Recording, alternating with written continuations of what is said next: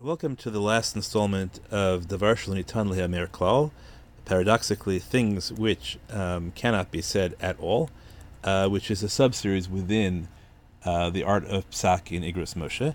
Stay tuned, please, for the next uh, subseries. Our text today is uh, Igros Moshe Even Ezer Chelik Aleph Simin Kuf Aleph. We've been going through his Moshe Ketubot in chronological order, uh, but this and the episode previous to this are undated shuvot, so we can't know if we're doing them in order or not. The tshuva is written to Rav Chaim Elazri. Uh, Rabbi Elazri is rabbi in Canton, Ohio until 1972. Uh, he lives till 1984. Uh, the tshuva does not address him as the rabbi of Canton, Ohio, which might uh, tend to think that it's late, but actually Rav Moshe has four tshuvot to Rabbi Elazri, and one of them is written in 5717 uh, well before uh, 1972, and also does not address him as a rabbi of Canton, Ohio. So that seems not to be an adequate proof. Uh, Rav Moshe certainly has a uh, relationship with Rabbi Lazari, um, and the other chuvot, the other three chuvot are 50, two in 5710 and one in 5717. Um, so if I had to guess, I would think this was an early tshuva uh, from around uh, then, from the late 50, from the 1950s. Um, and that also fits into the pattern we've generally seen with Moshe's use of the phrase "L'nitan le'amer klal," that um, when he's having a long, uh, you know, enjoyable conversation with a colleague, he will use the phrase more loosely than when he's uh, arguing on something that he really cares about lamasa, where he has a, a, a, moral stake in the issue. And here too, the phrase is used rather loosely and extremely. Uh, we saw that Rav Moshe uses it uh, even says things that cannot be said at all, not only when the other person has said them already, but even when um, Achronim or, or even Rishonim have said them. In this case, uh, we'll see that he uses it about a position taken by the Mishnah Melech. So let's go to the let's go to the actual tshuva itself, which I think is uh, important and fascinating. The background I want to give you to this tshuva is that there's a famous uh, Lamasa dispute between Rav Moshe and Rav Yosef Eliyahu Henkin. Uh, perhaps we'll do a series on, on that at some point by itself where um, Henkin thinks that in the vast majority of cases, civil marriage affects halachic kedushin, and Rav Moshe, while he admits that that would make a lot of sense, thinks that it's against all the evidence. Uh, it's a vital psak in, in, uh, in, the United States generally, in terms and in terms of preventing uh, mamzerut, um, and it's somewhat distinct from their, uh, what they also disputed about non-orthodox marriage. But um, it's not exactly the same issue. Uh, but we'll see in this tshuva is that uh, even if we take Rav Moshe's position there as fundamental, which I think is correct, that his conception of the relationship between kedushin and marriage and uh, you know, in common law marriage, civil marriage, all those things, is not quite as different from Henkin's as you might have thought. So let's um, let's start the, with the with the with the content of the tshuva. The question Rabbi Lazari asks is if uh, X marries Y civilly, and now um, after some years they want to marry, uh, they want to marry with the chuppah, kedushin, kedas Moshe of Israel. Um, so what should the ketubah be? Now this question assumes that they are not already halachically married, so they can have a chuppah kedushin with a bracha. Already doesn't ask a question whether right, whether it's a safek bracha or not. The question just is what is the ketubah, since at the time of the kedushin of the chuppah um, since the marriage has presumably been consummated in the interim, or def- right, or not just presumably, but the couple have said so. Um, so she plainly is not a betula; she's not a virgin, and so there is uh, the ketubah um, should be 100 as a default, unless he explicitly, uh, you know, chooses to accept upon himself a greater ketubah. Uh, so Rav Moshe can, uh, points out um, that there are many other cases uh, where a man would be marrying a woman who is um, who is known to him not to be a betula, as a result of his own prior uh, relationship with her. Um, two of these cases are um, cases mentioned in the Torah, uh, either where uh, where he has raped the woman. We're going to leave aside the emotional consequences of that case, but you know the Torah says that uh, he is obligated to marry her if she is willing, and then he cannot divorce her, and then he has to pay a fine. And similarly, if um, he seduced her. Uh, right, there's a right, if, she is ne'enas or mefuta by him.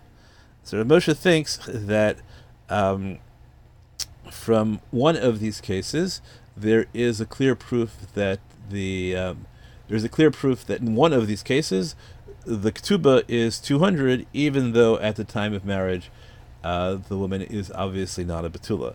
Um, the case he c- comes up with is that on Yevamos Daf Samach Amar Aleph 60a, Rav Barav says that if a Kohen Gadol marries a woman that he himself seduced, um, so the marriage is forbidden because a Kohen Gadol has to marry a virgin, but nonetheless it's chal, right? It takes halachic, it takes halachic effect. He has to divorce her via a get, and Rav Acha Bar Yaakov says that as a result, um, because the marriage is chal, he does not have to pay the knas of a mefuta, because the mefuta does not have to pay the um, pay the knas if he marries her, which is his choice.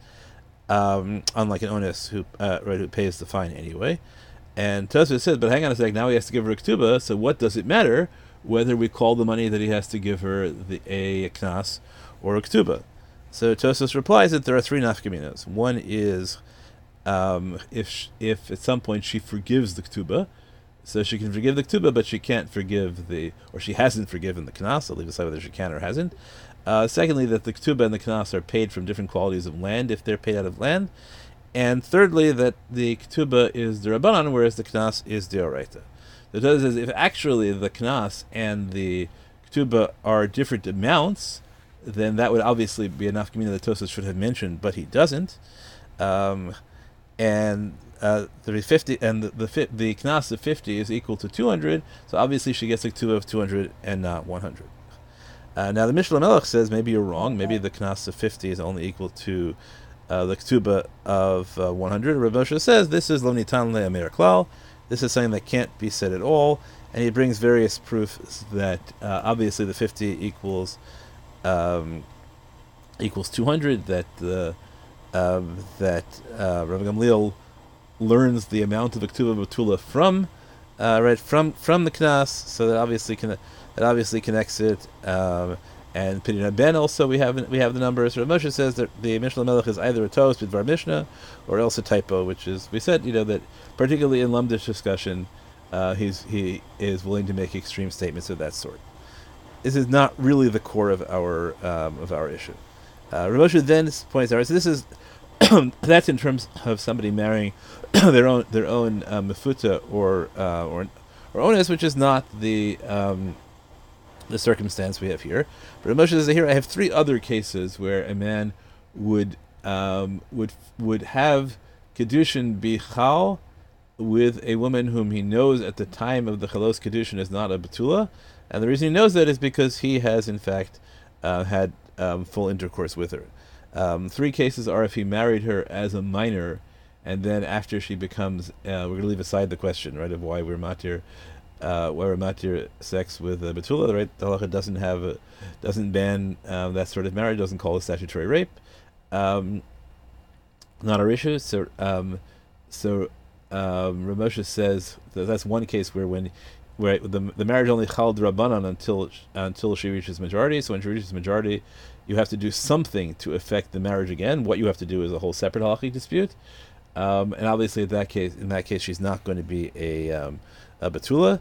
A second case is what happens if the um, what happens if the if the if uh, he civilly married a um, a woman while she was not Jewish and then she converts. And the third case is what happens if a woman forgave her ketubah, and now if they want to live together, you can't live together like ketubah, so he has to write her a new ketubah. What should the amount of the new um, of the new ketubah be? Um, so Rav says machlokas in that last case where she forgives. Uh, he thinks the correct result is she gets 200, and the question is why, since she's not a betula. Um, when he writes the new ketubah, why, why should she get 200? Um, so one possibility is that um, that in the other two cases, right, that where he um, where he did something to diminish her ketubah value, right, he consummated the marriage without without uh, he cons- he consummated intercourse without uh, giving her a ketubah, so it's his fault. Um, that doesn't apply to a case where she forgives. Um, so that's not the uh, right. So we have to reframe it as saying that he himself accepts that she should not um, lose because of what he because uh, of what he did, but that still doesn't explain the um, the case where she forgives it. Um, I guess you could say no, like you know, it's still he's the one who consummated it. Um, or right, so but so the first approach is going to be somehow that he takes responsibility for her not being a um, a betula. Um, still may not be great in the case where she forgives, but we can work it out. And the second possibility, which uh, seems much more conceptually interesting, is that the obligation dates back, uh, in the case of forgiveness, to the original marriage. That he has uh, he has language in Rishonim saying that that the ketubah is 200 because that was the the obligation of the ketubah was incurred at the um, the moment of the original marriage, and this new ketubah, even though she forgave the original one, this new ketubah is really being um, re- is really a recreation of the original chiyuv, and not a um, and not a new chiyuv. So that's a very odd claim. Why should that be? She forgave it. Uh, so that Russia has uh, right and um, right, and would that apply in any way to uh, a case where there was no halachic marriage? So Rav Moshe says radically that yes, it could apply to cases right where uh, where there was no prior um, kiddushin, and therefore there's no actual chiyuv of ketubah. Now, how can that be? Um, so here's what Rav Moshe says: Demasa lekicha leinin kol hachiyuvim sheben ish leishto have af below Uh, hakidushin kevan. That the masa lekicha, so the action of taking someone as taking a woman as wife, regarding all the obligations in husband and wife, is not dependent on kedushin. What it depends on, this sounds very much like Rav Henkin, it depends on X and Y agreeing to be in a husband and wife relationship. Ach kevan kinyan hakidushin yichol nachzor ben. Says, but that relationship uh, is non it establishes the terms of the relationship, but it's non-binding. They can each back out. It's parallel to something we may also discuss. Um, that if you hold that you can't, that the pasuk Kilibin Israel Vadim uh, prevents um, binding contracts for a specific performance for labor, so then if I agree to work for you for a certain um, salary at certain conditions, those salary and conditions are binding um, on us so long as relationship continues, but you can't stop me from leaving, and according to at least Rav, I can't stop you from terminating the contract either. It's just it governs the terms of a relationship, but it ceases the moment that the relationship ceases. Rav seems to think that's what happens in circumstances like this as well. That um, that for all that you enter when you enter into a committed monogamous relationship, though it's not even clear exactly how how much the monogamy is a core factor, and because uh, that's a that's a more complicated issue which would require more explanation. Um, but a committed, let's say, a, a committed one to one relationship. Um, so then, all the normal obligations of husband and wife apply, so long as you're in the relationship. It's just that you, either side can terminate it at um, at will. Um, really interesting claim, right? And he says it's like you know if you buy an object, the purpose of a kinyan when you buy an object is to prevent backsies, um, but the the sale um, t- right took can take place only with words. Um, it's just that right even though word but words just can't create a kinyan. So therefore he says,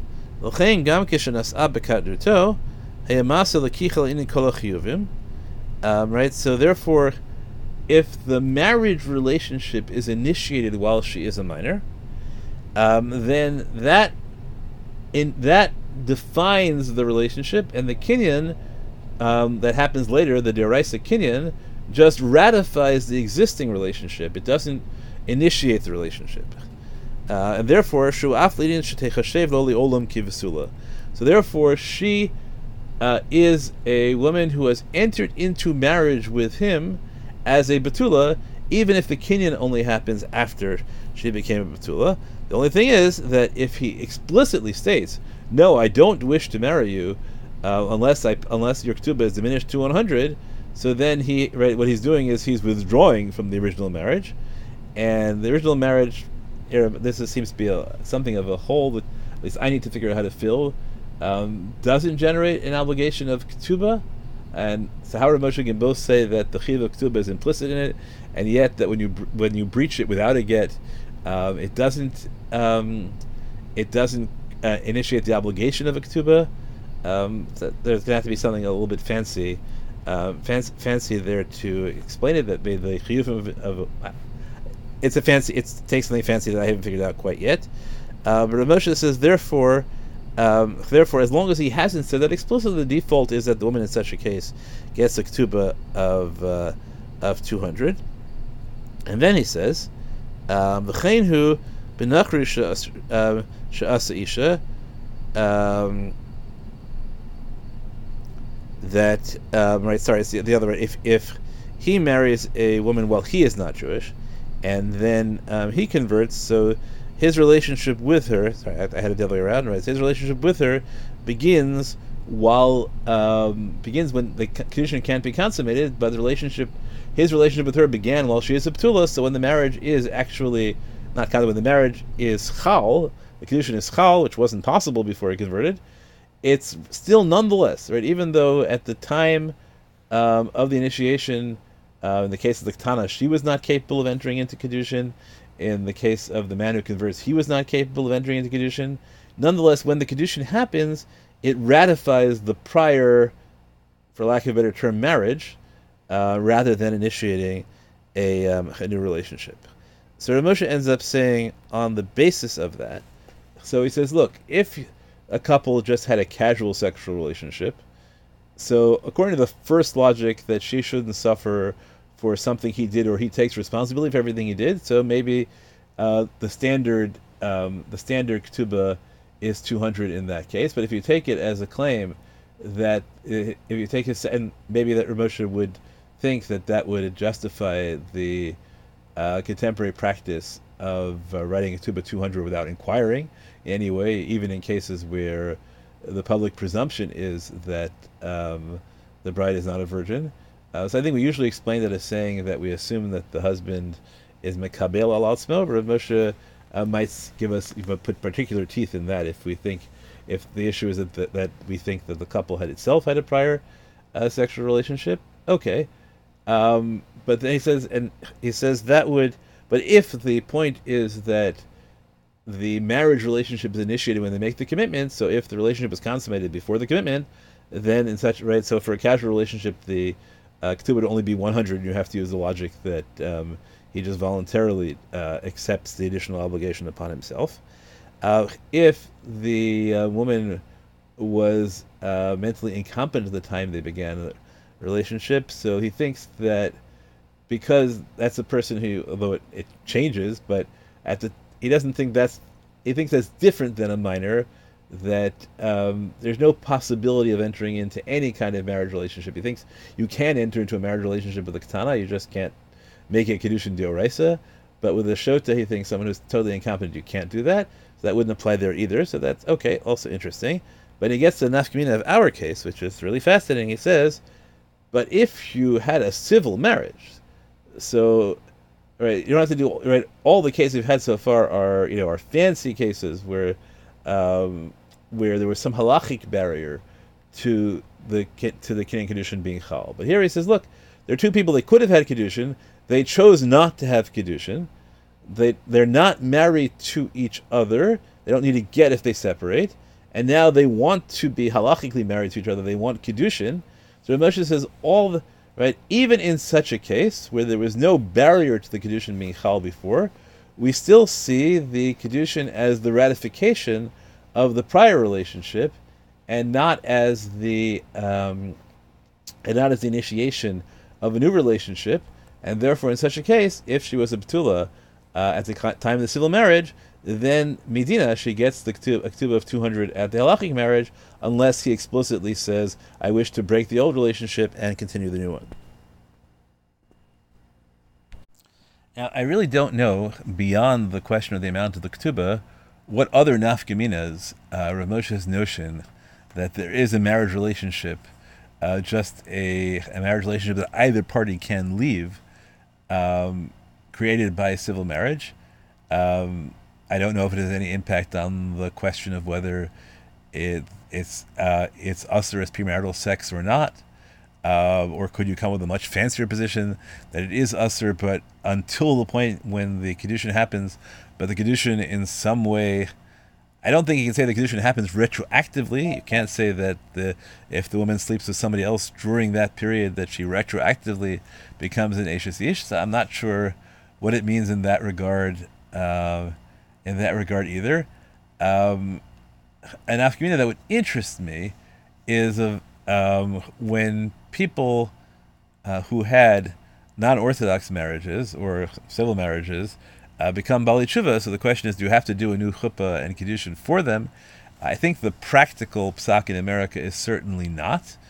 Um, question though is why not if we paskin um, like Rav Moshe that really they haven't had kiddushin previously. So right, so we generally say that well they must you know when they consummate the marriage next they must have that with das kiddushin. And that of course runs into the problem of uh, Rav Rav uh, having said that we give lashes to people who consummate uh, kiddushin.